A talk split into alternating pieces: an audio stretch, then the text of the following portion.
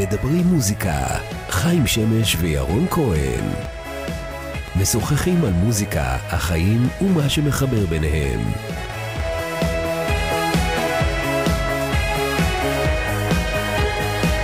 שלום, חיים שמש. שלום, חיים שמש. שלום רב, מה שלומך? אני בטוב, אני בטוב. יופי, אני שמח. מה אתה שותה? מה יש לך שם? אה, וודקה רדבול. ומוע, בית, בית, בית. סתם. מים, מה אני שותה? לא מאמין לך. כבר שנים שותה רק מים. זה הכל, הפרצוף שלך, זה שלא הבאתי לך קפה מקודם, עדיין נשאר. באמת? אני רשמתי את זה לפניי, כן. והפעם הבאה זה לא יקרה, יש פה רק קפה למטה, ואנחנו נטפל בזה. אה, אז בוא נציג את האורח היקר שלנו היום. שלום, אמיר שוורץ. אהלן חברים, מה נשמע? בסדר גמור. אמיר, אני רוצה להגיד לך, לפני שאני מציג אותך ומספר עליך, שאני אה, ממש שמח שאתה פה, לא רק בגלל שאתה עיתונאי ידיעות אחרונות וויינט, אלא בעיקר כי גיליתי שהאזנת לנו, ואפילו לא מיוזמתי, זאת אומרת, לא שלחתי לך לינק ואמרתי לך, תשמע, תאזין לנו, אלא פשוט יום אחד התקשרת והתחלת לספר לי שאתה מאזין, ואני קודם כל מודה לך על הפידבק הזה, כי זה לא מובן מאליו, כלום לא מובן מאליו. זה. אני המאזין שלכם. אתה אלפים של המאזין כן. שלנו? סבבה. אז אה, בוא קודם כל, למי שבמקרה, במקרה לא יודע מי זה אמיר שוורץ, אני רגע אספר טיפה עליך אודותיך, בסדר? אז ככה, אמיר שוורץ, כמובן, עורך בעיתונות וכותב מוזיקה כבר אה, 20 שנה. בשנים האחרונות הוא מכתבי התרבות והמוזיקה של ידיעות אחרונות וויינט. אי אפשר שלא לראות את הכתבות, את הרעיונות שלו, וכמובן ביקורות האלבומים. אמיר החל את דרכו המקצועית בתור עורך מוזיקלי ושדרן ברדיו חיפה, ומשם עבר לעיתונות הכתובה, וכתב בעיתונים המקומיים כלבו ועכבר העיר חיפה, מקור ראשון, מעריב, כלכליסט, קבוצת מוטו תקשורת, והגיע לידיעות. אה, הוא כתב תזה חיים שים לב על עדת הרוק הישראלי, נראה לי שאתה חייב לקרוא אותו. הוא אספן תקליטים, שגם זה מעניין, אבל אני חושב שכל מי שקצת אה, ככה נמצא בתקשורת, וצרכן תקשורת ומוזיקה יוכל לזהות כמובן את כל מה שהוא כותב ומדבר עליו בידיעות וב- ובוויינט, וגם באפליקציה של ידיעות, שלפעמים הוא כותב בהם, לא לפעמים, יש כל סוף שבוע את ההמלצות שלו. אז אה, שלום לך, אמיר שוורץ, אהלן. שלומך? ושנה טובה גם. הבא. טובה. ברוכים הנמצאים. תגיד, מה זה להיות אה, מבקר מוזיקה? אני, שאלו אותי כמה פעמים את השאלה הזאת, אני חושב שמבקר צריך שלושה דברים. אחד, אה, להתמצא, זאת אומרת, מעבר רק לתחום הצר שהוא כותב עליו, על ה, או על האומן הצר שהוא כרגע מתמקד בו, זאת אומרת, הוא צריך להתמצא קצת בהיסטוריה של המוזיקה, גם, גם לאורך וגם מה שנקרא לרוחב. הוא צריך אה, לדעת, אה, להעביר את התחושות שיש לו בזמן שהוא שומע אלבום, או שיר, או הולך להופעה, למעבר לטוב, רע, אה, גרוע, מעולה, והוא צריך גם לדעת לכתוב, זאת אומרת, לספר סיפור. אבל למה צריך לדעת, למה צריך שתהיה ביקורת בעיתונות על אלבום? למה לא שלרק יהיה כתוב, יצא אלבום חדש של, לא יודע, יובל אייטם, בנאי? למה שלא יהיה כן, אייטם? למה שלא יהיה, למה- למה אייטם זה... עמוק, לא סתם אייטם. נכון, אייטם שמספר אולי אודות לא- אולי- הפרויקט. אולי המינוח השתנה עם השנים? א', אני, עצם זה שיש עדיין ביקורות, אז אני חושב שהאורחים והאורחות של המדורים האלה חושבים שיש לזה מקום. אני רואה את זה בכל כלי התקשורת הגדולים. אני מדבר רק כתובה, בסדר? אינטרנט Mhm. ועיתונים, עדיין יש אה, את הדבר הזה. כן. אין ספק שהמקום שזה תופס הוא, הוא משתנה, הוא, הוא כן יורד וכן מצטמצם, אבל אני חושב שדיברתם בפודקאסטים הקודמים על עניין של מעצבי דעת קהל וכל זה. אז אין ספק שלמבקר שעבד ב, בעיתון אה, מוביל, עיתון יומי גדול בשנות ה-80 וה-90, היה הרבה יותר כוח מאשר יש לו היום. וכל זה. גם אם אני כותב בוויינט, בסדר, זה אתר מאוד גדול, אולי הכי גדול, נכנסים לשם מאות אלפים. הכוח שיש לי הוא פחות ממה שהוא היה פעם, כי יש עוד אמצעים שאנשים אה, מקבלים את המוזיקה שלהם משם, ומגבשים את הדעה על המוזיקה שהם אוהבים או לא אוהבים, או נחשפים דרך זה למוזיקה. ועדיין אני חושב שצריך את, ה, את המוסד הזה, וצריך לנסות לשמור עליו. כי, כי מבקר, ואני קורא גם את הקולגות שלי ו, ולומד מהם, גם אם אני לא מסכים אה, כל פעם עם מה שהם אומרים, נותן לך משהו נוסף, מעבר לכאמור, רק טוב, רע, או איזה מהמם, או זבל. כאילו, איך אפשר לשמוע את זה? ומבקר גם מנסה, גם, גם כשהוא מהלל וגם כשהוא נכנס, לשמור על איזה שהם אה, גבולות שיח, ש... ברור שאם אני כותב ביקורת לא טובה על מישהו, אז הוא נעלב, או היחצן או היחצנית שלו יתעצבן או משהו כזה, אבל אני חושב שזה מנסה להתנהל ב- ב- במקום קצת יותר הוגן, נקרא לזה. ואתה יכול גם ללכת נגד הרוח? זאת אומרת, בדיוק הפוך על הפוך, נגיד סתם בן שלו ויוסי חסונסקי יגידו X ואתה תגיד בדיוק ההפך. אה, זאת אומרת, בוא נגיד את זה בדרך אחרת, אומן שכולם מאוד מאוד אוהבים, ואתה לא תמצא את ה... לא תבין על מה המהומה, אתה תגיד את זה? א', כן ולא, ואני אסביר. זה לא שיש איזו קבוצת וואטסאפ של השבעה, שמונה מבקרים שמתכתבים בינינו וכל זה. עכשיו, לפעמים יוצא, גם לא את כולם אני מכיר באופן אישי, עם חלקם, אה, אגב, מעולם לא דיברתי, לא, לא, לא טלפונית ולא התכתבויות ודברים כאלה. מה שכן, לפעמים יוצא שבהופעה, ירון או הקולגות שלו, שמזמינים מבקרים, יוצא שאנחנו יושבים מאוד uh, קרוב אחד לשני. ואתה לפעמים מזהה אותם, כי אני תמיד הולך עם איזה מחברת, עדיין, הולך עם מחברת להופעה כדי לרשום, ומאוד מציק לאנשים ש... מימיני ומשמאלי. ולפעמים אני מזהה עוד מישהו עם מחברת, או שיש לו את, ה... את אותה מעטפה המיוחלת הזאת. ו... ועם חלקם אני כן בקשר, ומכירים פה ושם, או מגיבים אחד לביקורות של השני, אבל זה לא שאנחנו מתאמים את העמדות שלנו, אין איזה ועידת האורחים כמו שהיה פעם, שבן גוריון היה מכנס את אה, ראשי העיתונים הגדולים, ואומר להם, על זה אתם כותבים ככה, על זה אתם לא כותבים. על זה מותר לכם לכתוב אהבתי שהוא אמר בן גוריון, איפה פה ביבי? לא הבנתי. אני היסטוריון, התואר השני שלי זה בהיסטוריה, אני עוד חי שם. שביבי כינס את וואלה, אתה יודע, לזה התכוונתי. אני לא נכנס לדברים ש... נאמרו, כן. אבל uh, אני לא חושב שיש אישור קו, וגם מאז שאני כותב בוויינט, אני משתדל להיות הראשון שכותב. זאת אומרת, שלא יהיה איזשהו מצב שבמקרה קראתי מישהו במקום אחר, ו- וזה איכשהו משפיע על הביקורת שלי. זאת אומרת, uh, לי זה מאוד חשוב.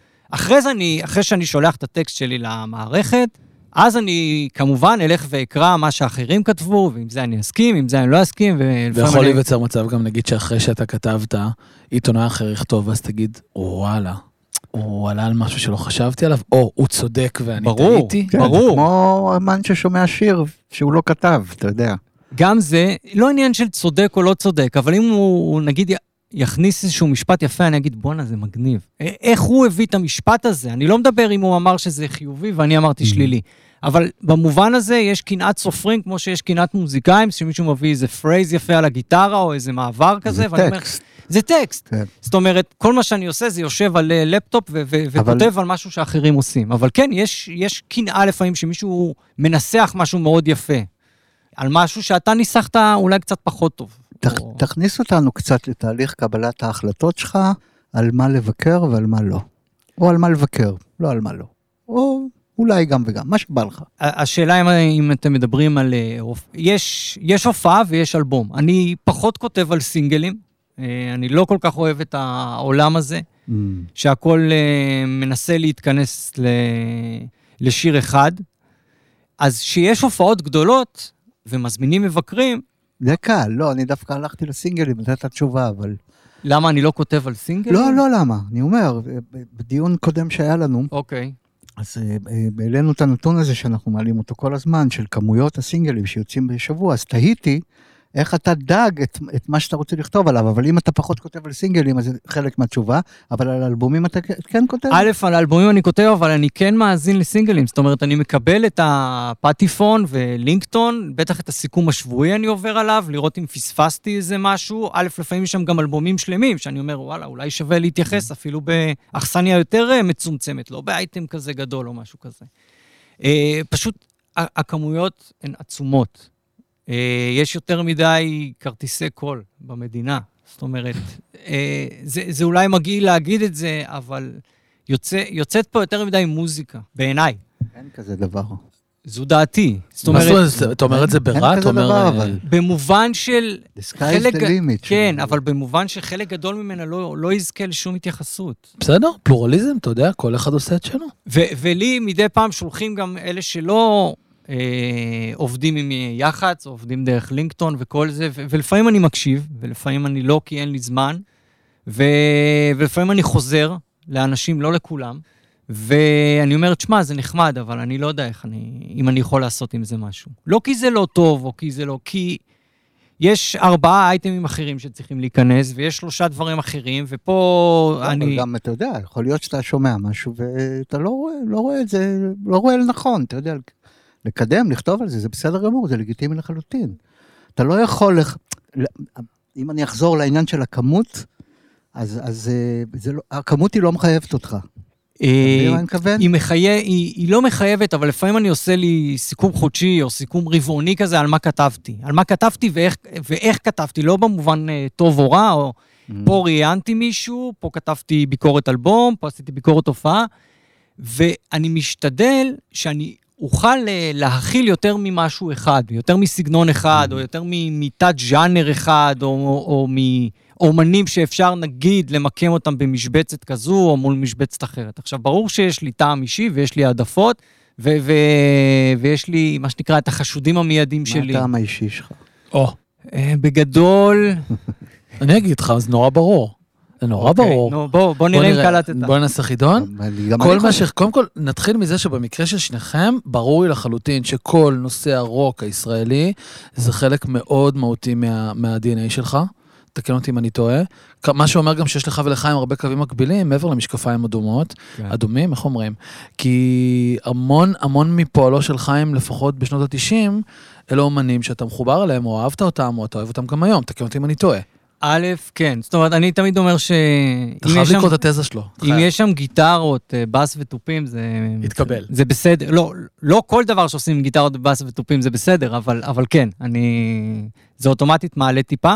אה, אבל יש דברים אחרים, מה שאני, אני חושב, למדתי עם השנים, זה להבדיל בין משהו שעשוי מאוד טוב, ואני מאוד אפרגן לו, ואני אכתוב עליו דברים טובים או חיוביים, בלב שלם, ואחרי זה לא יהיה לי שום עניין לשמוע אותו בבית אפילו פעם אחת. Mm. זאת אומרת, זה לא בלוג. כשאני כותב בידיעות אחרונות או בוויינט ביקורת על, אה, אני לא אגיד שמות, אבל כשתסובבו את היד אולי כן, אה, על מישהי או. על מישהו, אה, והאלבום עשוי טוב, ו... והכל שם יושב כמו שצריך, ו... ו... וזה מקפיץ בעיניי את כל התעשייה טיפה קדימה, אלבום כזה או משהו כזה, ו... והוא אלבום. זאת אומרת, אני, אני נותן קרדיט נוסף אם זה אלבום. אם מישהי או מישהו פה מתעקש לעשות אלבום ב-2021, שרדיו לא מנגן אלבומים ברצף, אני מדבר בשעות שרוב האנשים אה, מאזינים, וגם בספוטיפיי, גם אם האלבום קיים, וחבר'ה, זה לא עולה לכם שקל הרי. פעם, אני הוצאתי מאות אלפי שקלים על מוזיקה כל החיים. כמה שקיבלתי מ-NMC ו- ועד ארצי ארגזים, עדיין שילמתי להם יותר כל החיים. ארגזים של אה, אלבומים, כן? לא ארגזים של כסף, שיהיה ברור. אז שמישהי או מישהו מוציא אלבום ב-2021, והוא עשוי טוב, לפי החוקים או הקווים של הז'אנר, והוא טיפה מותח אותו, והוא טיפה מביא איזה משהו מגניב מחדש, ומצטט איזה משהו יפה מחו"ל, ומביא איזה פה ושם משפט יפה, גם אם אני לא ארצה לשמוע אותו אחרי זה, כי זה לא יושב בתוך ה-DNA המוזיקלי שלי, אני אכתוב שזה טוב, כי בעיניי זה מזרח- טוב. ואם הוא ים תיכוני, אתה תתייחס אליו? בהחלט, בהחלט.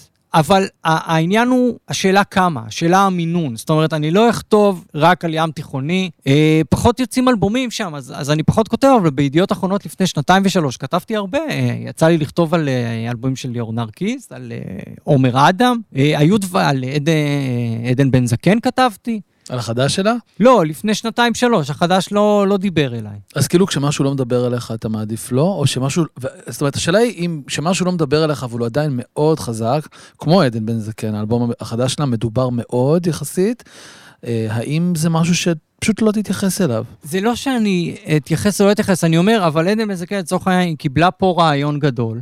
אני מדבר בתוך הבמה של הקבוצה, נגיד, או משהו כן. כזה. אז אני אומר, למה שאני אכתוב עכשיו ביקורת כבר? זאת אומרת, למה שיהיה עוד שלוש פעמים את השם עדן בן זקן? פעם זה, זה הלך לבקר על. אה, את ההופעה, זה ראיין אותה לשער של שבעה לילות, או שעשו כתבה גדולה בוויינט, אז מה צריך שאני אכתוב אה, עוד ביקורת? אני צריך לתת השבוע שני טקסטים, או שיש לי זמן לכתוב שני טקסטים, אז אני אציע משהו אחר. לא רוצה להכיל את המפלצת יותר מדי, לא במובן שהיא חלילה, כן? אבל יש עוד דברים שקרו באותו שבוע, או באותן שבועיים, או, ב- ב- או עוד שבועיים. ואיך אתה. במינונים של אה, זמרות מול זמרים, אם רגע נדבר על זה? אה, בתור מי שכתב כמה פעמים על, ה... על זה שאין מספיק זמרות, או בעיקר לא משמיעים מספיק זמרות, ואין אין מספיק נוכחות נשית אה, ברדיו, או... אני לא מאזין לרדיו, אבל אני רואה את הסיכומים. אז אני מודה שאני לא כותב אה, מספיק על זמרות. אבל אתה יודע להסביר את למה? הסיפור הזה? למה? כי אני חושב, כי לא יוצאים מספיק כותרים. אה, כי לא יוצאים מספיק כותרים. זאת אומרת, אם היו יוצאים עוד, אה, אני יכול לתת לך דוגמאות. אה, יהודית רביץ אה, החליטה שהיא כרגע לא מופיעה, אז אה, זה שנתיים ומשהו שאני לא יכול לכתוב על יהודית רביץ, למשל. מה אני אכתוב, שאני מתגעגע ל- לגלוי ונעלם אבל מ-80? ת- תקשיב, העלית לי רעיון שאולי הוא הוא ידבר אליך. נו. לא יודע אם מישהו עושה את זה בעולם. אולי אל תגיד לו, שיישאר לך, אתה יודע. אם לא, אני אתה- לא יכול, אני לא מבקר, זה לא יכול... אם יש לך פורמט שהוא שלך, לא, לא, תקשיב, לעשות ביקורת מחודשת על אלבום שיצא לפני 30 שנה. אני עושה את זה מלא. באמת? כן. אני עושה את זה מלא... ביקורת. ביקורת. אני עושה את זה הרבה, לא מלא, אה, כי אני לא רוצה אה, רק להיות מקוטלג כזה אוי, שרק אני כותב קורא על את זה דברים ב- ש... באפליקציה, אני רואה את זה. אני עושה את זה גם באפליקציה, גם, גם אם אני עכשיו, אה, דיברנו קודם, אם, אם אה, הכנתי כתבה מאוד גדולה על האלבום השחור של מטאליקה שחגג 30, או שעוד שבועיים אה, תהיה כתבה על, ה, על התינוק של נירוונה, על Nevermind, שגם חוגג 30, או... שהתינוק הלך לטיפול פסיכולוגי כמובן. כן, ועכשיו טבע ו- וכל הדברים האלה. אז אני חושב שמי שקורא את, את הכתבות האלה, אה, כן יש בהם ממד של ביקורת. זאת אומרת, לא איזה מגניב היה שהייתי בן 15 או 16 ששמעתי את זה פעם ראשונה. כי לכל אחד יש זיכרונות מהאלבומים האלה. כן, אני מנסה פה ושם, אה, גם אם זה לא ממוסגר כביקורת, אלא ממוסגר ככתבת מגזין גדולה, 1,500, 1,600 מילה, שבעיניי זה נהדר שבמציאות של היום אפשר לכתוב כל כך הרבה על אה, מוזיקה, גם אם היא לא חדשה. אז כן, יש בה מעט ביקורתי. וה, ועל ריאישואים, אני כותב הרבה פעמים, ביקורות. אישויים זה סבבה, אה, אני חשבתי ממש לקחת, אתה יודע, שוב, אה, מימד הזמן, בעיניי יש לו חשיבות עצומה על אה, מערכת היחסים שאתה בונה עם אמן מסוים, עם אלבום מסוים, אתה יודע, והפרספקטיבה הזו, אה, חוט הזמן הזה, כן? אה, אה, מה שהוא עושה לך בנק- בנקודת ההשקפה שלך, זה יכול להיות מאוד מעניין, ויכול להיות שזה מייצג הרבה מאוד uh, קהלים, אתה יודע, כמה פעמים שמעת, לי יצא לשמוע, אני מדבר על עצמי גם, נגיד הסטונס, כן? כן. אני התחברתי לסטונס בגיל מאוחר יחסית, אתה יודע. ואז, מה זה מאוחר חיים? רגע, זה מעניין, כי אותו לא סיפור קרה לי עם יודע. הביטלס, בגלל זה אני שואל. אה, כמה לא מאוחר? יודע, אה, 30 אולי, 40. מה אתה אומר? כן. וואו. לא, לא, לא גדלתי על הסטונס. כי הם היו פחות נוכחים פה בארץ. אה, לא, לא, אבל לא. חיים כן היה מודע אליהם, אתה יודע. לא, לא, היה מודע, אבל... תראה, גדלתי על אליס קופר, גדלתי על פינק פלויד, גדלתי כנראה שהיה משהו בכור ההיתוך הזה שם בקריית ים, ששאב אותי יותר למוזיקה... נו, אז אני גדלתי בכרמל, זה לא כזה רחוק. בכרמל הסתובבתי המון שם. כן. היה לנו תקליטים אה, בכרמל, קובלסקי, לא... קובלסקי היה באדר, היה דאבל די, כן. היו... anyway, כן. אני אז אני רשמתי אומר, לפניי את אליס קופר הזה, אנחנו לא, נדבר עליו. אז. אני אומר, במבחן הזמן, אם נגיד בז- בזמן שגיליתי את הסטונס פתאום, כן? ידעתי על קיומם כמובן, כן? אבל שנשאבתי פנימה, ופתאום אני קורא ביקורת על אלבום עכשיו, שיצא לפני 20 שנה, זה, זה ממש משרת, זה יכול לשרת את ה... אתה יודע. אז יש תכנון, אה, Tattoo You, האלבום מ-81, אולי האלבום האחרון הכי גדול שלהם, או אחד הגדולים שלהם. אה, עומד לצאת מחדש עוד איזה חודש, חודשיים, גם יש יום הולדת 40, אני מתכנן לכתוב עליו. לא, זה משהו אחר. אני לא מדבר על ריאישויים. מדבר על ממש לקחת אלבום, להגיד, אוקיי, חיים, סליחה שאני אומר, אבל אני מת שאתה תעשה את זה. אמיר, בוא נמצא לו מקום. אני לא יכול לעשות את זה. אתה לא- יכול לעשות לא, את זה לא, ענק, אני מרים. לך פה לפודקאסט מיוחד על הבוהים הגדולים, ואנחנו נדאג שזה יקרה, זה הכל. תראה, אני, אני עשיתי משהו אחר לא מזמן עם אה, חתונה לבנה. אה, ראיינתי גם את חיים, כי הוא היה שותף ל... גרסה לאלבום מחודשת. גרסאות מחודשות, ורציתי ללכת עם הסיפור של האלבום הזה, איך שהוא התחיל, איך שהוא נגמר, וגם איך שהוא התגלגל אה, סליחה, אני רק רוצה להגיד. שאני מכרתי לך ממנו המון המון עותקים, חיים, בתור מנהל שיווק, רק שתדע. המון. אבל לא, אתה מדבר על הרישו, הוא מדבר על האלבום עצמו. אני מדבר על האלבום עצמו, אני מדבר, לא, אני הזכרתי את העניין הזה, הגילוי הנאות זה שדיברנו כן. סביב, סביב הדבר הזה, כי כן. היית מעורב ב- בגילוי, בהוצאה, המחודשת. לא, לא הצעה מחודשת, אה, ב- נכון. ב- בפרויקט הצדעה. פרויקט הקאברים. הצדעה, כן. קאברים, ווטאבר, מחווה. וכן הייתה שם, כש, כשהכנתי את הכתבה הזאת, שמעתי אותו מחדש, ו, ופה ושם כן הייתה ביקורת, מעבר לזה שאני מראיין את המשתתפים, או, או, ו, ונותן את דעתי, ו, ונותן את המסגרת ההיסטורית של המקום והזמן, ופחות או יותר העובדות היבשות. אז תמיד יש ביקורת. זאת אומרת, גם כשאני מראיין מישהו אה, ושואל אותו על הסינגל החדש שלו, פה ושם תהיה ביקורת, באיך שאני מנסח את הדברים, באיך ש... אפילו לפעמים בשאלות שאני שואל, אה, מוזיקאי או מוזיקאית או להקה שיוצא לי פה ושם לראיין אותה. תגיד, זה, זה מקצוע שבחרת? כן, זה מה שרציתי לעשות מגיל, אה, אני יודע, 14, 13. וואלה. הבניה מייצרת מציאות פעם שנייה היום, כבר מחשבה מייצרת מציאות. אני, אני גדלתי ב... בחברה הדתית, בסדר? אה, בני עקיבא. או. שלום לך, איזה כן. שבט, גם אני. אה, באמת? הנה, יש לנו כאן חיבור נוסף. בנט היה המדריך של אחותי, או-אה.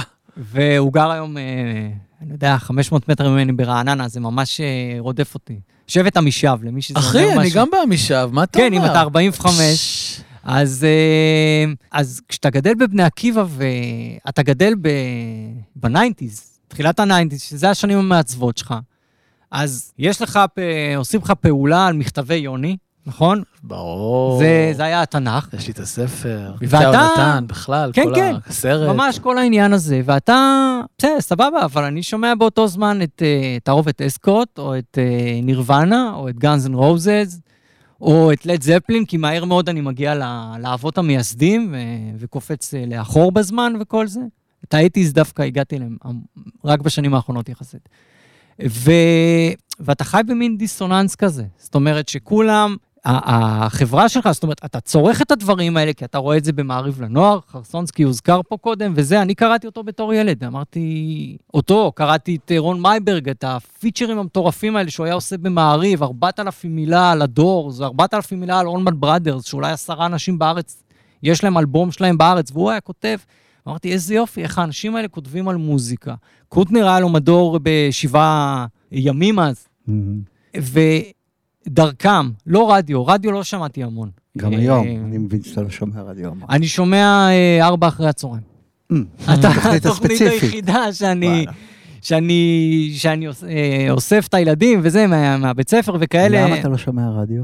כי אני פשוט, יש כל כך הרבה מוזיקה שאני רוצה לשמוע. אה, ולא לא יהיה איזשהו עניין לא, עקרוני או ו- משהו. אז אין לך מושג, נגיד, מה קורה בגלגלצ ביום בטח יום. שיש לי מושג, כי אני רואה את הסיכומים. אז אתה כן קורא, כאילו, אתה, מי נמצא שם, אבל אתה אה, פשוט לא- לא ברור. מאזין לא, פיזית. שומע. אני לא שומע, אני לא יושב בבית ושומע רדיו. באוטו? אני, באוטו או, או ספוטיפיי, או תוכניות עומר, מה שנקרא, אה, news וכאלה. לא שומע תוכניות מוזיקליות. תגיד, אותנו שמעת באוטו או בהליכה בחוץ, את האמת? איפה האזנת אה, בהליכות. וואלה. בהליכות בעיקר. בהליכות בערב. אוקיי. ו... אנחנו צריכים לייצר אה, טמפו. כן, צריך קצת... אה, טמפו. כן? כן, קצת יותר. לגמרי. אנחנו מדברים מוזיקה, צריך גם לעשות עושים מוזיקה לא, אבל זה מתישהו. כאילו ללכת לפי יש- הקצב של המוזיקה. זה הדבר הכי מגניב. אני חושב שבהליכה, מוזיקה, אגב, שאני כותב על אלבומים, למשל ביקורות, אני משתדל להקשיב לאלבום יותר מפעם אחת. ולפעמים, אם יש לי זמן לכתוב עליו, כי שוב, יש את הרצון לצאת אה, ראשון עם הביקורת, לא משנה חיובית או שלילית, מעניין. אה, לפעמים אני משתדל להקשיב לו ב... ביותר ממקום אחד. זאת אומרת, אה, לנסות לשמוע את זה ב... בהליכה. אני, ראיינתם את אה, קוואמי, נכון? והוא היה Mhm. מעורב בפרויקט של המחווה ליאנקלה רוטבליט. כן, הוא היה מנהל זה האלבום אומנותי. שאני שמעתי אותו בספוטיפיי בלילה, באיזה הליכת, אה, הליכת אה, ערב מאוחרת כזאת. שמעתי אותו רגיל, כבר גיבשתי לעצמי מה אני אכתוב עליו, שמעתי אותו עוד פעם, ואחרי זה התיישבתי ושמעתי אותו תוך כדי הכתיבה בפעם השלישית או משהו כזה, והוא כל פעם נשמע לי טיפה אחרת. וזה היה כל הזמן עם... עם... מאותו ספוטיפיי, זה לא שהשוויתי תקליט לדיסק או, או דברים כאלה. אני חייב לשאול משהו. כן. אה, שמעסיק אותי מלא, וגם אנחנו פה מעלים אותו מלא. ישראל 2020, 2021, מה קרה לנו, מה קרה פה השנה במוזיקה? מה, איך, אני, אני רגע ארחיב את השאלה. בית משוגעים, מועבט, סטטיק ובן אל, עברי לידר, ועוד ועוד ועוד. מה, איך אתה, איך אתה חי את זה, ומה אתה מרגיש לנוכח היצירות הללו? אני לא שומע את זה. אה, אני גם לא כתבתי על רובם, על סטטיק ובן אל כן כתבתי, כי היה חשוב לי לכתוב על זה. על למה? האחר... למה? כי הם אה, מייצגים משהו הרבה יותר גדול מרק אה, המוזיקה שהם עושים. זאת אומרת, Mm. התופעה, התעשייה פה בסוף, אתם עבדתם בחברות תקליטים. אה, המדינה הזאת בסוף היא קטנה, מאוד. וכשמשהו בסגנון מסוים או בתפיסה מסוימת מאוד מאוד מצליח, הוא קצת מבטל את האחרים. אני חושב שאם מסתכלים על זה גם לאחור, אה, קשה פה מאוד לכמה ז'אנרים לחיות במקביל, ושלכולם באמת יהיה מקום, אני מדבר במיינסטרים, אה, מדבר ברדיו המרכזי, בשעות המרכזיות, לא בלילה, לא פלייליסט לילה, לא, אה, לא, לא רוצים לישון כזה 2 עד 5 בגלי צה"ל פעם וכל זה. בסדר, שם היו מנגנים תום וייטס ורוברט וייט, אבל איפה הוא היה באמצע היום? עכשיו, אולי הוא לא צריך בכלל להיות באמצע. אבל עכשיו מנגנים טרילי טרללה אוקיי, סבבה, ומשוגעים. זה נהדר שמנגנים טרילי טרללה, אני לא צריך לשמוע על זה, ויש אנשים אחרים שבאמת אוהבים את זה ובאמת מתחברים לזה. אבל איך אתה, איך אתה רואה את התופעה הזו? איך אתה, איך אתה מסתכל עליה מהצד כמבקר תרבות במקום כזה גדול? מה היא, מה היא אומרת מבחינתך? היא משקפת לחלוטין, לא בביקורת אני אומר את זה, את מה שקורה. זאת אומרת, את המהירות שבה אנשים אה, צורכים אה, מוזי, אה, את התרבות בכלל שלהם, סדרות, מזפזפים, אה, ריבוי מסכים. אני מסתכל על זה בצורה אחרת. יש לנו כאן פסנתר ליד. אני לא יודע לנגן על שום דבר, אולי שלושה אקורדים בגיטרה, וגם מאוד מאוד מאוד גרוע. אבל אני חושב שפעם, אני לא אומר את זה שזה יותר טוב או, או פחות טוב, זה משתנה. פעם ישבו וכתבו, הסתכלו על הפסנתר, הרימו את המכסה, כמה יש שם? שבע, שמונה, שבע אוקטבות, שמונה אוקטבות. היום עובדים עם מקלדת שליטה. אני חושב באולפן, את רוב הדברים שעושים בפופ וכאלה עושים עם מקלדת שליטה וכל זה. זה הרבה יותר צר. אפשר להוציא מזה מלא סאונדים, כי זה מתחבר למחשב וכל זה, אבל מבחינת ההרמוניה, המלודיה, הדברים האלה שהיא בסוף מאוד מצומצמת, בגלל שרוב המוזיקה הזאת מכוונת בעיניי לצרוך מהדבר הזה שאתה מחזיק עכשיו ביד מול אני הפרצוף שלי. מחזיק אותו ביד, כן. מה לעשות? אתה מחזיק אותו. ביד. בסוף גם יש סטורי, אתה יודע, סבבה, יש אבל- רשתות חברתיות. אבל זה בדיוק מתכתב עם זה, אתה יודע. אבל זה יוצא בסוף. עכשיו, אה, רוב האנשים, אני חושב, אולי אני חוטא, אולי אני מכליל, אבל אני חושב שרוב האנשים שצורכים את המוזיקה הזאת, שומעים אותה דרך הרמקול של הדבר הזה. עכשיו, דרך הרמקול של הדבר הזה, אני, לא, אני מבין קטן מאוד בסאונד וכל זה, אבל המון המון ניואנסים לא יכולים לצאת. הם הולכים לאיבוד. ו... אז, זה- אבל אז זה מה שגורם לנועה קירל להיות נועה קירל יותר בקלות עכשיו? לא, או- אבל, אבל זה מתאים, כי, כי המוזיקה הזאת, תראו, רוק מתקדם כתבו בשביל שאנשים ישבו עם אה, מערכות טובות בבית ו- ו- וישמעו את זה בתקליטים. פאנק כתבו בשביל שזה יישמע בסדר, גם במועדון עם סאונד אה, דפוק. מוזיקה קלאסית מנגנים בצורה מסוימת. את כל הקומפקט דיסק המציאו בשביל שיהיה אפשר לשמוע מוזיקה קלאסית בצורה איכותית או נקייה. זאת אומרת, אי אפשר לנתק את המוזיקה, בעיניי, מהטכנולוגיה. וטכנולוגיה זה, זה וידאו קליפ, טכנולוגיה זה לקדם את זה ברשת, טכנולוגיה זה... אני אגיד לך מה, סליחה שאני קוטע אותך, אני חושב שאין אין משקל למבקר באזורים האלה. סליחה, אתה לא תגיד שאין משקל למבקר. לא, לא, באזורים של פופ, אני מתכוון לזה לא בגנות או, או לחיוב. עובדתית, הקהל לא נמצא במקומות האלה, הקהל לא מחפש לקרוא ביקורת טובה או לא טובה על סטטיק תראה, ובן-אל. אני, אני אתן הקהל לך... נמצא ברשתות, נמצא בדיגיטל, נמצא בטלוויזיה. דווקא נמצא בגלל זה הכי בטלוויזיה, מעניין אותי לשמוע נמצא אותו בטלוויזיה, מדבר ואני אגיד עליהם. את זה 20 פעם, נמצא בטלוויזיה. א', הוא המסך הזה כפלטפורמה. תקשיבו, כוכב הבא, מה שהיה עכשיו עם אה, תמיר, תמיר גרינברג. תגיד, נכון? צפית, צפית בכל הפרקים, חיים, לא, נכון? לא, שנייה, אתה שנייה. צפית בהכל. לא צפיתי בהכל, אבל צפיתי, אה, צפיתי ב- אתה בכמה מכור. פרקים, כן. ו- ואני ממש, הרעיון הזה שתמיר הירדני נהפכה לקברניט הבלתי מעורערת של מהמם. תעשיית המוזיקה הישראלית, ממש קפץ עליי, אני לא אומר את זה לחיוב, לשלילה, ובטח לחיוב, כי תמיר אני אוהב אותה, ואשת מקצוע מדהימה, מדהימה, גם במוזיקה, לא רק בטלוויזיה, כן? אבל שים לב איזה שינוי אה, קרה פה. אין תפקיד לחברות התקליטים יותר. זה בעיניי מאוד עצוב. אין תפקיד לחברות התקליטים יותר, אוקיי? ו- אני כאילו ומה מרגיש שקרה- שאני קצת שם, אז כאילו הוא אומר את זה וקשה שקרה זה לשמוע ש... את זה. מה שקרה זה שתוכנית, תוכניות פריים טיים טלוויזיוניות, הן תפסו את המקום של... אה, והמלהקים המדהימים שלהם שהביאו את תמיר גרינברג. הכל בוא. טוב, הכל סבבה, וואו. וזה פורמט טלוויזיוני, ותמיר מוכשר, וזה מוכשר יותר, וזה מוכשר פחות, הכל בסדר. אבל העולם השתנה. אני אומר את זה בקונטקסט של, אוקיי, אז עכשיו נגיד, היא, היא תהיה ביקורת על uh, תמיר גרינברג, והיא- ותהיה ביקורת קטלנית, סתם אני אומר, כן? אתה חושב שזה ישפיע על משהו? זה לא ישפיע על כלום. אתה מבין? התפקיד שלך הוא בדיוק אה, אה, בניגוד, לא בניגוד, בהמשך לפודקאסט הקודם, אני אומר, אתה עושה עבודת קודש, כי אתה מאיר על מקומות שהם לכאורה מקומות כבר לא מוארים. כי הפופ וסטטיק בן אל ונועה קירל, כאילו, הם המוארים, הם, הם סופר מוארים, כן? הם גלם, אוקיי? אוקיי. אז המקומות האלה הם מקומות שדורשים התייחסות, דורשים תשומת לב, דורשים השקיה, ובעיקר דורשים שיטפחו אותם לקהל. אז מהבחינה הזו, אני רגוע. א', א', תודה. אה, גם על רגוע קצת גם, חיים. גם שאתה רגוע וגם. על המחמאה המקופלת בתוך מה שאמרת. לא, באמת, זה, חשוב, ורק בשביל לסגור את זה, כי באנו ממקום של לא צריך לכתוב ביקורת, אין, אין לזה- ערך, כן? לכתוב ביקורת על נועה קירל, על זה יש, כי הקהל, כמו שאמרת לפני כן, שקהל קורא ומגיב וזה וזה, הקהל נמצא שם, הוא נמצא במקום, הוא צמא למידע, כי המידע מוסתר על ידי הגלם. וה-15 דקות תהילה, והפורמטים הענקיים, יש המון מידע שלא מגיע לקהל, ומישהו צריך לתווך אותו. עכשיו, גם, ב- גם במקרה שלהם, אה, למשל האלבום שלהם, שסוף כל סוף יצא אלבום אחרי שניים סוף שהתנגדו כל לאלבום. סוף, סוף לא, כל סוף, בוא. אני, אני אסביר למה, כי... חיכית לו, אתה אומר. לא, לא חיכיתי לו, אבל אה, מה אלבום שקרה... של מי? פספסתי. סטטיק ובן אה, אל, ה- ברור. העניין הוא, אני חושב איתם, זה מה שאמרתי קודם, שהתעשייה הזאת קטנה מדי. וברגע שראו שהם מתמקדי סינגלים, עכשיו זה נכון שמתמקדים בסינגלים גם בחו"ל, אבל בחו"ל כולם עדיין מוציאים אלבומים, בכל ברור. הז'אנרים. ברור. ברור. אני מסכים איתך שזה ברור, אבל פה זה לא היה ברור.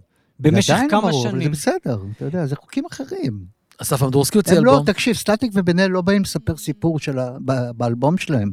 הם, כל שיר זה סיפור. כן, אבל, זה אבל שונה. בסוף, כשאתה רואה שמשהו עובד, ועוד מישהו עובד באותה שיטה, להוציא שלושה סינגלים ואז אה, לכרוך את זה יחד כמיני אלבום, חבר'ה, אל, אל תעבדו עליי, אני יודע מה זה אלבום, אני יודע מה זה מיני אלבום, אני יודע מה זה...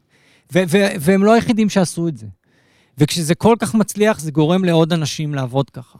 לאנשים שמבוגרים מהם ב-20 שנה, שהקהל שלהם הכיר אותם בתחילת הקריירה, אני לא מדבר על המוזיקה שהם עושים, אני מדבר על איך שהם מתייחסים למוזיקה שלה, איך שהם אורזים את המוזיקה שלה. ובגלל זה מה שאמרתי קודם, שמי שבעיניי ממשיך להתעקש להוציא אלבומים פה בארץ, לא משנה כרגע באיזה ז'אנר, אז, אז אני קודם כל בעדו. כי, כי האלבום, בטח כשאתה יכול לשמוע אותו בספוטיפיי, ושוב, זה לא עולה לך כסף. פעם מוזיקה עלתה לאנשים כסף. 20 שקלים בחודש זה לא כסף. Hmm.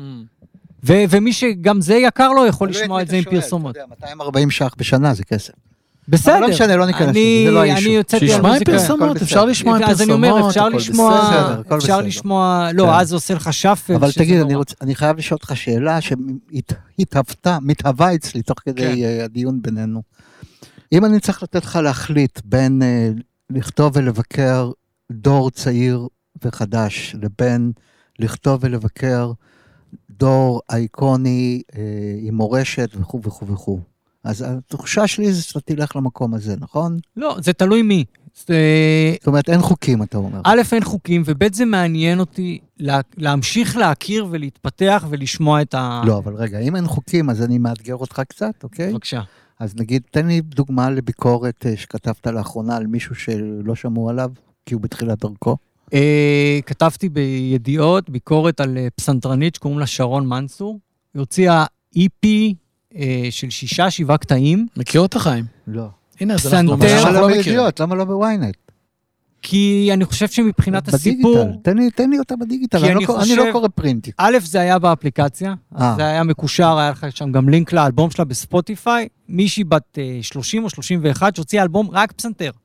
היא עשתה כל מיני דברים לפני, היא עבדה עם אורפנדלנד, היא עבדה עם יוסי פיין, היא, היא עשתה גם דברים אלקטרונים עם חיים לרוז או משהו כזה. ושמעתי במקרה קטע שלה ב...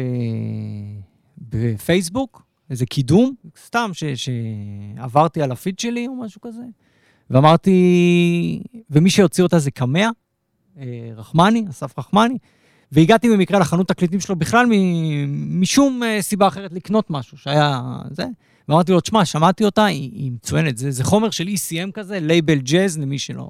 זה. מהמם. והוא אומר, וואי, איזה יופי שאתה אוהב את זה, וזה אמרתי לו, תשמע, כשזה יצא, ת- תשלח לי רק קצת חומר רקע, כי אני לא מכיר אותה. זה לא אמדורסקי, אביתר בנאי, נורית גלרון, אה, שרית חדד. אין לי שום רקע עליה, שום מידע. אני לא אתקשר אליה אה, בשביל לדבר איתה, כי אני הולך לכתוב ביקורת, אבל זה מעניין אותי. ושמעתי, ו- וזה בעיניי מגניב שיוצא אלבום רק פסנתר. רק פסנתר, אני אומר את זה פעם שלישית, רק פסנתר. מחולק לרצועות? כן, טרקים. כן, מחולק לרצועות. ו- יצירות, כאילו. יצירות. ואתה ש... ושומעים שם גם... זה אלבום קלאסי בעצם. זהו, שהוא לא נשמע קלאסי, והוא לא Mhm. נשמע פרי ג'אז, והוא לא נשמע... לא יודע מה, והוא נשמע הכל ביחד. מי זאת השרון צור הזאת? אנחנו צריכים לא להאזין לזה. צור, מנצור. שרון אה, מנצור. תחת השם שאשא היא עובדת או משהו כזה. היא- והיא הוציאה גם אלבום אלקטרוני ששמעתי אותו גם בשביל הרקע, והוא פחות דיבר אליי. התקלת אותנו, אין לי מושג מי זאת. ו- ואמרתי, איזה יופי. זאת אומרת, זה גם... אני שומע כלי נגינה אקוסטי ב-2021 במדינת ישראל. משהו חדש, לא עכשיו איזה מישה סגל אה, שלף הקלטות מהארכיון. ו- והיא גם בחורה צעירה, ואני אומר לעצמי כל הזמן, אני לא כותב מספיק על זמרות יוצרות, על זמרות בכלל וכל זה. כל, על כל אחת שאני כותב, אני אומר, אני צריך לכתוב על עוד שתיים, שלוש. תביאו אותם, תביאו אותם, תעשו עוד. ו... וזה גם משהו מגניב, וזה גם משהו מעניין. עכשיו, אני לא יודע כמה אנשים קראו את זה, בסדר? וגם הגיבו לי בפייסבוק, כשאני מעלה את הדברים, או, או חלקים של הדברים, הגיבו מעט על זה, בטח בהשוואה לנגיד ביקורת על אסף באופן רבוסקי, או על טבעי, אבל שלום באופן חנוך טבעי, וכל זה זה. בסדר. אבל לי היה חשוב לכתוב על זה, כי זה היה מעניין. אתה מקבל הערות, אגב, לגבי כמות של צפיות? זאת אומרת, נגיד אם תכתוב טקסט ויעלה בוויינט ולא יהיה מספיק אה, אנשים שייכנסו, אז לא. אתה תקבל אה, על הראש? לא. לא יודע. לא, לא, ממש לא. אה, כן, כן חשוב לי לדעת שאנשים קוראים, גם אם הם לא מסכימים עם מה שאני חושב, כי, כי, כי אחרת בשביל מה. אבל אה, אני חושב שהיתרון ב digital קצת, בהשוואה ל print, אני עדיין כותב ב print, אני עורך ב print, אני מאוד אוהב print, בסדר? אני אוהב תקליטים, למרות שאני גם שומע בספוטיפיי. ושיש לך קצת יותר פידבק, קצת, קצת יותר איזון מהשטח. אתה יודע כמה אנשים נכנסו, ואתה יודע, זה לא אומר שאתה תכתוב רק על דברים כאלה, אבל אתה אומר, בואנה, fuck, סליחה, מותר להגיד? בטח. fuck. הרוק של הניינטיז. הרוק של הניינטיז, או האייטיז, או הסבנטיז, עדיין חי אצל אנשים שחיים פה, שקוראים ynet וכל זה. ברור. ומה ו- איתם? מה עם החבר'ה האלה? מה עם הרוק? איך- הוא חוזר אלינו? אני ממשיך לשאול את שניכם. חיים, גם אתה צריך לתת את דעתך על הדבר הזה. אנחנו דיברנו על זה. לא קיבלתי תשובה עד עכשיו. קיבלת תשובה לא. מדויקת מאוד. לא? כל אחד ענה לי, תמיד הכל זה עניין של מחזוריות. ואז. ישבנו פה עם אביב לוסקי, שאמר, אם הרוק יחזור, הוא חייב לחזור עם סאונד של היום, אחרת זה לא יעבוד. מה אתה ואני אומר אחרי על זה נורא? כעסתי, ואני נורא כעסתי על עצמי שלא פיתחתי איתו דיאלוג בפודקאסט אה, בזמן אמת, אבל אה, הנה, תשובה... אז מה יודע. התשובה? דבר אליי. מחזוריות, זה הכל עניין של מחזוריות. פשוט להמשיך, לחזור, as is? תראה, מה שיש לו זכות קיום, יש לו זכות קיום בז- בזכות זה שהוא קיים. אם הוא לא קיים, אז הוא לא קיים. כלומר, אם מוזיקאים ומוזיקאיות ברחבי העולם יפסיקו לעשות רוק, אוקיי? אז לא יהיה רוק יותר. אבל אני, אני לא חושב שרוק, כמו שמוזיקה קלאסית, כמו שג'אז, כמו שבלוז, יכול להיעלם מהעולם, אין, אין חיה כזו. ובישראל. עם סאונד חדש או עם סאונד לא, ישן? אבל גם בישראל, גם בשיחה על בישראל. רדיו. על רדיו ישראלי. האם הוא אבל ישמיע? רדיו בעיניי זה לא חזות הכל. כמו שכתבת שער ב- בעיתון מרכזי זה לא חזות הכל. אני, אני אתן לכם דוגמה, בסדר? האלבום החדש של שלום חנוך. האחרון, זה כבר הרצל חצי. שנה, הרצל אילנבלום. כן.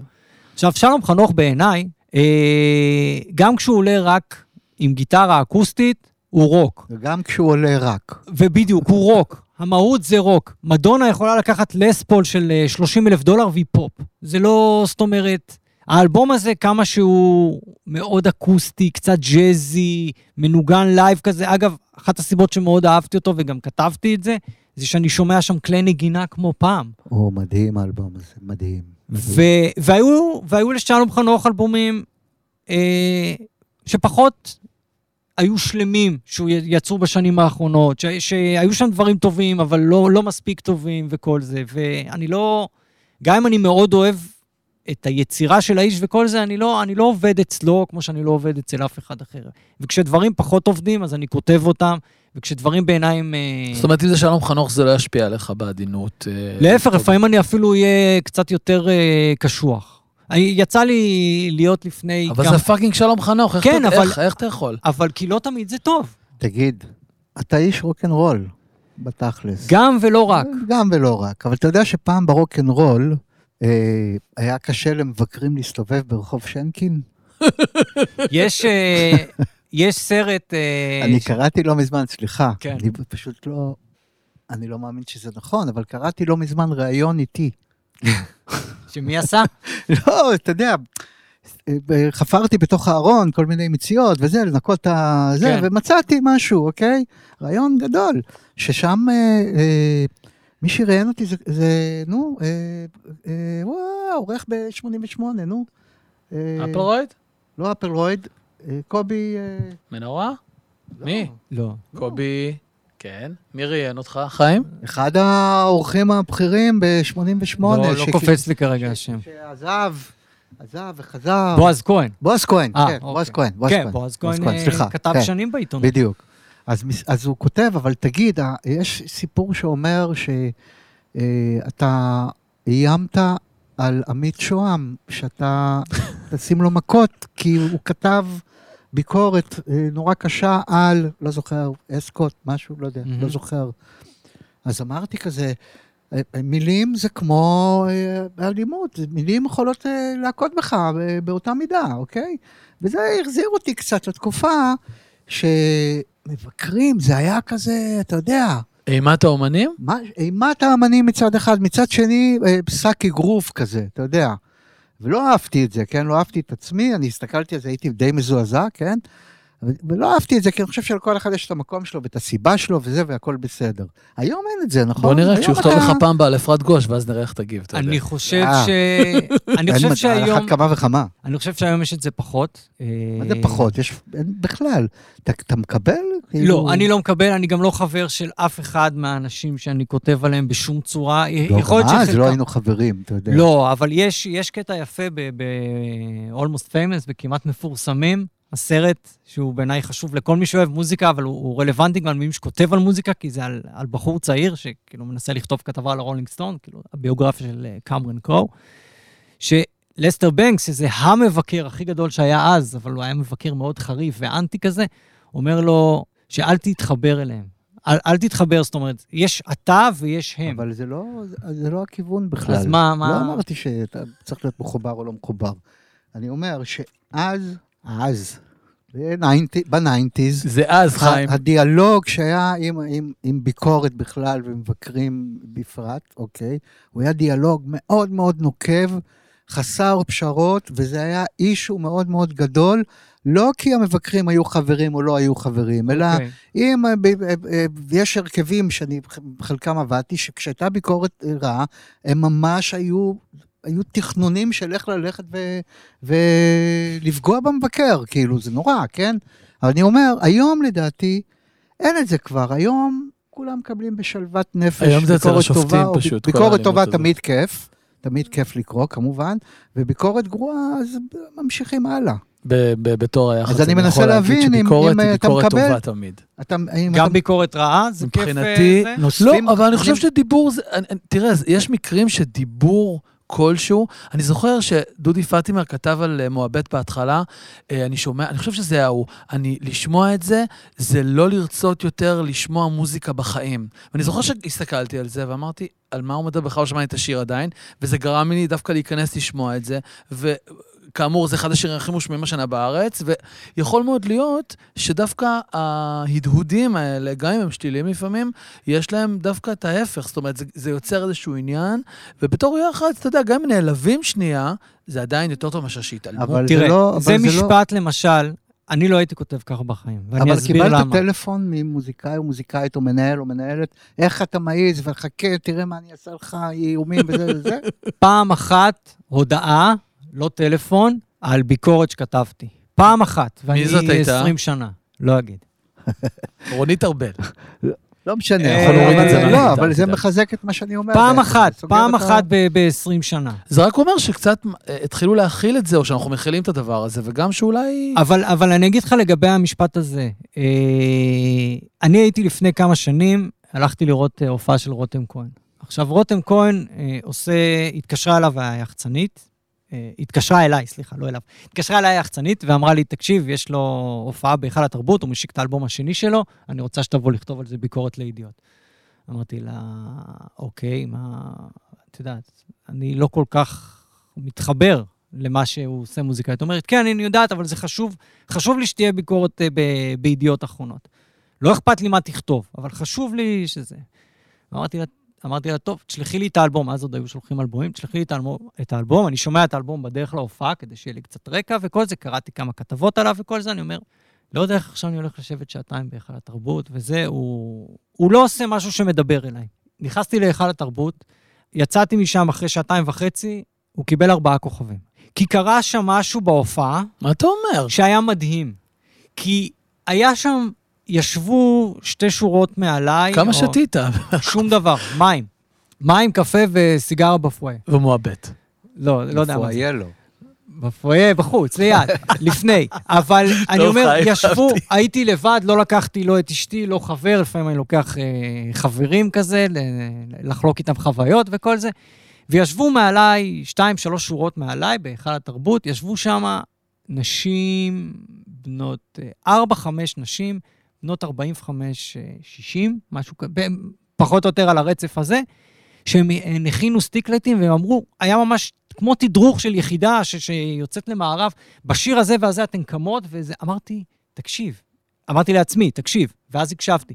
ואם נשים או גברים בגיל הזה מתלהבים ממוזיקה, כמו שאני התלהבתי בגיל 15 מנירוונה, או ממשינה בגיל 10, אני אומר, איך, גם אם אני לא מתחבר לשילוב בין לטיני לים תיכוני ויש לי אישור מהרופא לא לשמוע את השילוב הזה, איך אני יכול לבוא ו- ו- ולזלזל ככה במה שהן בשם- אוהבות? בשם מה? בשם איזה בשם מה? ערכים כאילו, אתה גם מה אני? מצפה. שהוא יעשה? אה, רוק מתקדם? כאילו. רק בגלל שאתה אוהב רוק זהו, מתקדם, כן. עכשיו, וההופעה הייתה טובה, והוא הלהיב את הקהל, והוא באמת נתן את, ה... את הדם והגץ וכל מה שאתם רוצים שם.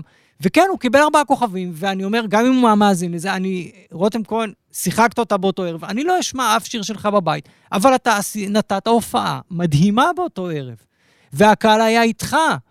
ואם זה מישהו שאני אוהב, והוא עולה שהוא עושה טובה, או שהוא מוציא אלבום שהוא בינוני, גם אם אני מחזיק את כל הדיסקוגרפיה שלו בשני פורמטים, אני לא, אותו, אני לא עובד אצלו. ו- וזה קרה לי פה ושם כמה פעמים. נוגה ארז למשל, בסדר, כל הזמן אמרתם לי שמות, שמות, שמות. נוגה ארז עשתה אלבום מדהים. כתבתי עליו דברים נהדרים בוויינט, ואני עומד מאחוריהם בכל מילה. אבל אני לא אשמע את המוזיקה שלה מעבר, לא כי היא לא טובה, כי היא לא מדברת אליי בזמן שאני לא צריך לשמוע אבל מוזיקה זה לא בשביל קשור, עבודה. סליחה שאני קוטע אותך, זה, אני, לא שאני מרגיש שאתה מתנצל על זה, אני רק אומר, אני עושה סדר כן. בעניין הזה. אתה אדם בזכות אה, עצמך, ואתה אוהב דברים, ואתה לא אוהב דברים, וזה בסדר גמור. כן, זה לא אבל- קשור אחד לשני. אוקיי, בסדר, אז אני לא אומר, קשור, זה בסדר. כשמשהו קו- קורה בלייב טוב, גם אם זה לא יושב אצלי באותו, באותן ז'אנ- ז'אנרים, אז, אז כן, אז הוא טוב. הוא טוב, הוא מעניין והוא ראוי לכל זה. לא משנה אם, אם הבן אדם מצליח או לא מצליח, אם הוא בתחילת הדרך, אמצע הדרך או סוף הדרך.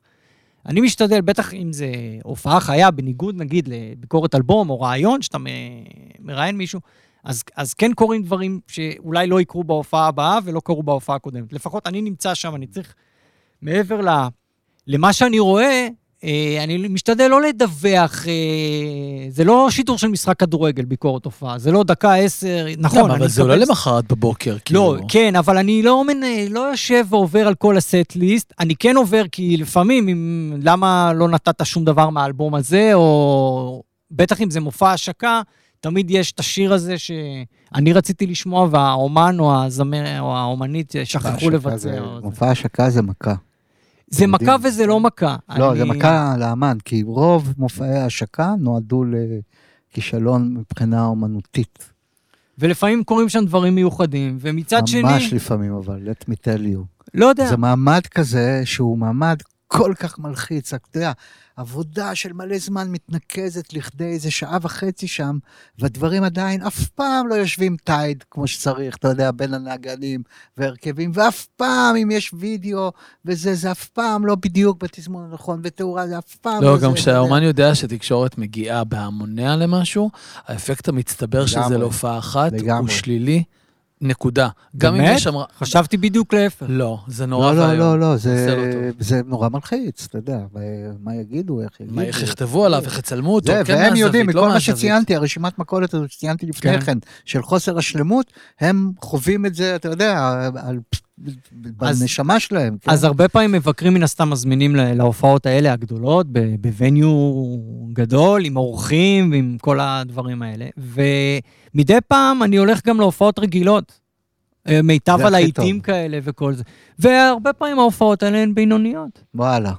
כי גם אני אומר, גם יש אני... כבר אה, שחיקה או כן, שגרה, או... שחיקה, זה. ו- וגם אני, לא כל יום, לא כל טקסט שאני כותב הוא, הוא, הוא הטקסט הכי טוב שכתבתי השנה. וגם תגיד. אתם, כשאתם הולכים לעבודה שלכם, לא כל יום הוא היום הכי מדהים. אנחנו ברור. מושלמים, סליחה, אתם, אני לא... בסדר, אז אני ברור. לא, אז אני לא. אז אני לא כל יום אצלי הוא מ- מדהים. תגיד. אה, בא לי לשאול אותך שאלה שהיא מאוד כללית מצד אחד, מצד שני אתה תבין אותה, אבל אני רוצה לסייג כבר את התשובה שלך, או לכוון אותך, להכווין אותך, אוקיי? וואו. אוקיי. מה לדעתך היום בתרבות הישראלית, במוזיקה הישראלית, חסר?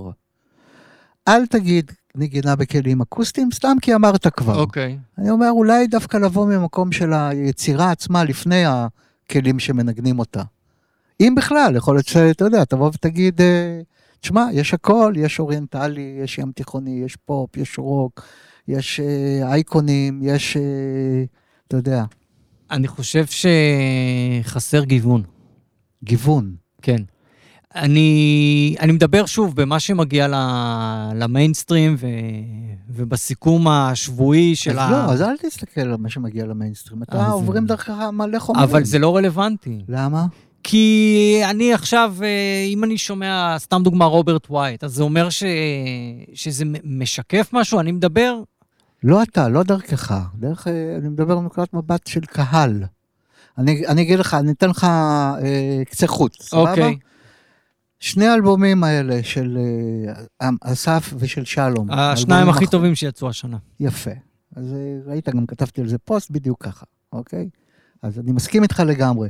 ואתה יודע מה ההרגשה? הדבר הראשון שהרגשתי כשהאלבומים האלה יצאו, שזה היה חסר לי. מה, אלבומים? אלבומים כאלה. יצאו עוד כמה, יצא אביתר בנאי שהיה נהדר, ויצא אסף וסחרוף. אני זוכר שאני כתבתי איזה טור בתחילת אני ה... לא חושב שהאלבום של אביתר אה, יושב לא, במשבצת הוא- אחת עם שלום ואסף.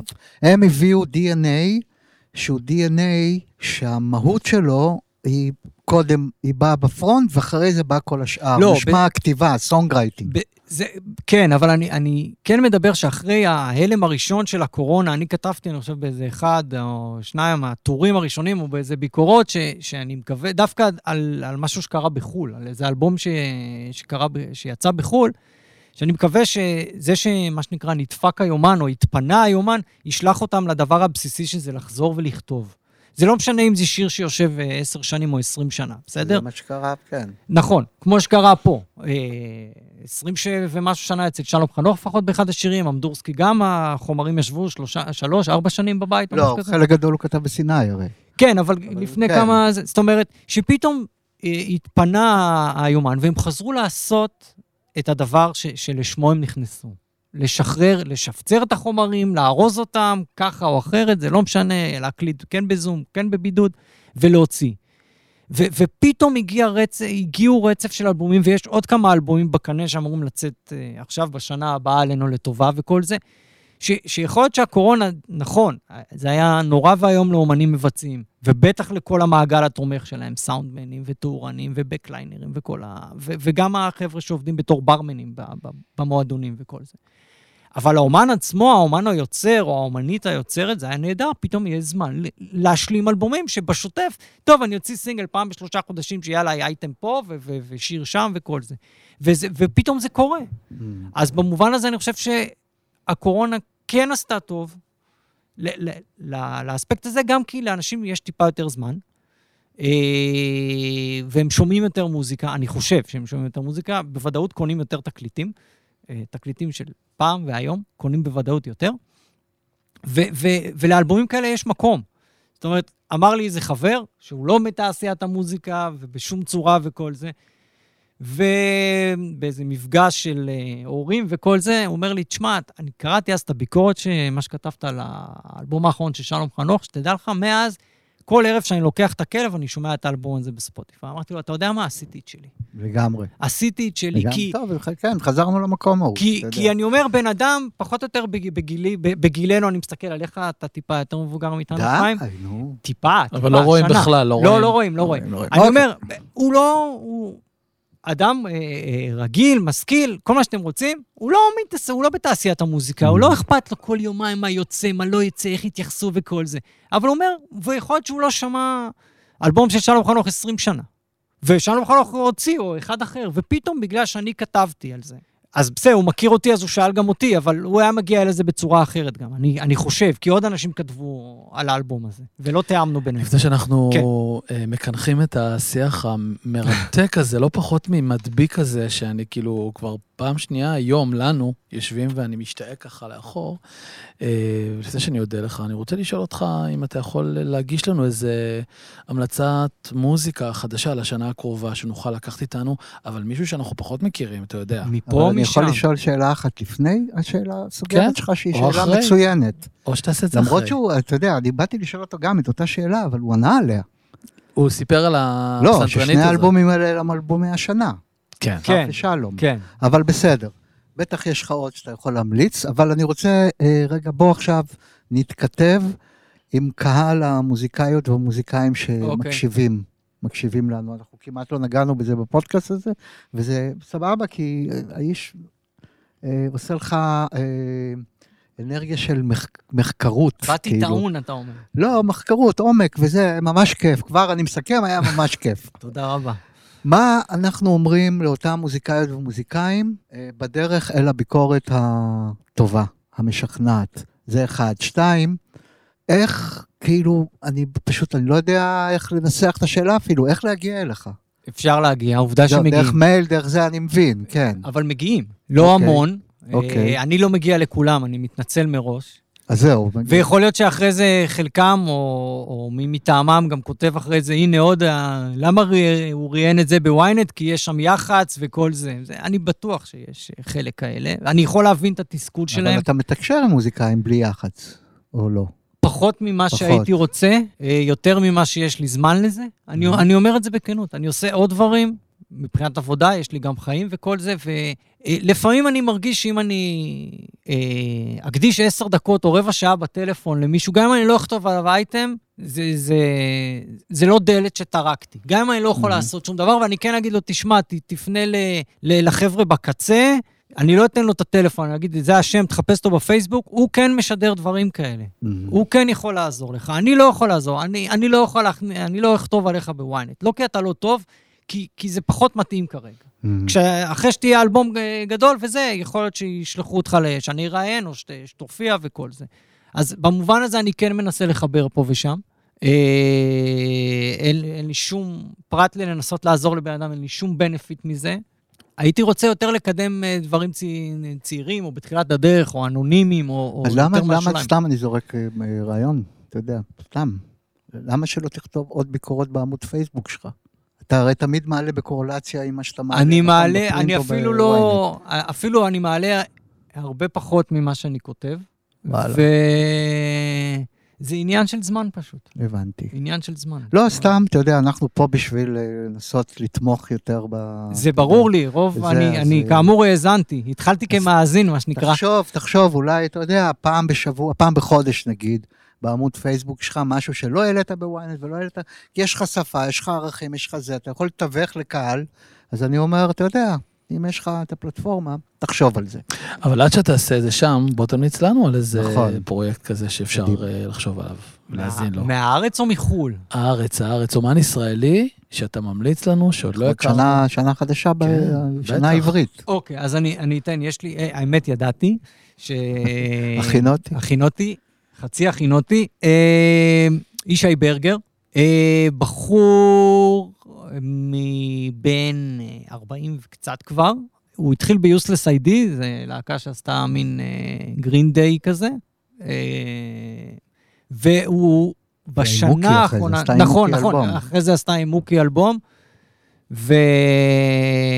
ובשנה האחרונה, הוא השתתף אגב בפרויקט של אה, קוואמי, של המחווה לרוטבליט, הוא רוטבליט. עשה שם את אה, באה מאהבה. Mm. זאת אומרת, בן אדם שהגיע מפאנק רוק. מגיע מפאנק רוק, מצד אחד מאוד קומוניקטיבי, מצד שני מאוד מאוד מלוכלך. כתבת עליו?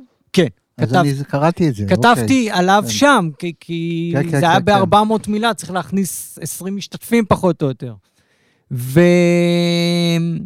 והוא הוציא סינגל אה, או שניים כבר לפי דעתי, בעברית, עם קליפ ממש, לא מילולי, תודה לאל, ו... והוא בדרך לאלבום. זאת אומרת, ובעיניי זה מעניין. ישי ברגר. ישי ברגר. מכניסים. את הלינק שלו אלינו לספוטיפיי, ואנחנו... יש שני. שירים לפי דעתי. בוא. נאתר אותו ונשלח לו את הפודקאסט הזה. יאללה, חיים. או בוא נביא אותו לפה ונשאל אותו מה שלמה. די, אי אפשר להביא את כולם, נו, אתה יודע. את כולם. בוא נקטול אותו על ישי, יום ההתחלה. אחד נזמין אותך, ישי, אל תדאג. ועד אז, אה, אמיר שוורץ היקר, תודה רבה שבאת אלינו. איזה. כיף ומעניין היה. ותמשיך להאזין לנו גם כשאנחנו מזמינים אותך, אתה יודע, אנחנו נזמין שוב, אבל עד אז, אה, אתה יודע, תאזין לנו גם. אמיר, אנחנו פה בשביל לפרגן, לא ברמה של אה, אה, אה, צ'יזיות, אלא כי אנחנו, כל הפודקאסט הזה נולד ממקום של צורך לחבר בין אנשים טובים בתעשייה לקהלים חדשים, לעצמנו, לעצמם, ואנחנו בפודקאסטים האחרונים ממש... אה, אה, בסוף הפודקאסט אנחנו נותנים את פינת הפרגון שלנו, ואני עוקב אחריך כבר זמן, ואני שמח שאין עוד כמוך. שאין עוד? כן, באיזה מובן? במובן שיש לך שפה ייחודית ועמוקה, וכיף לקרוא אותך, ואם היו עוד, אז יכול להיות שזה כבר לא היה מיוחד, אתה אה. יודע. אז אני רוצה לשמור. לך את הייחוד. תודה רבה. זה, אני אשמח אם יהיו עוד מתווכים, נקרא להם, לקהל, אתה יודע, זה תמיד חשוב. ו... אז, אז זהו, אז אני מודה לך על מה שאתה עושה, ועל זה שהתארחת, ותמצא עוד קצת זמן לעוד כמה אמנים שצריכים את התיווך שלך, זה יהיה נחמד. אני אל חושב... תבטיח, אל תבטיח. אני אמרתי בסדר. את זה גם, גם לפני שהתחלנו, וגם לפי דעתי תוך כדי השיחה, שאני מכה על חטא כל הזמן, שאני עושה את הסיכום, שאני לא עושה את זה מספיק, ו- וכן, זה, זה ממש הגול לשנה הבאה, יאללה, לעשות את זה. קצת יותר. יש אתגר. אז עד אז. שנה טובה. שנה טובה ותודה שנה רבה. נהדרת, תודה רבה. יאללה ביי. תודה רבה.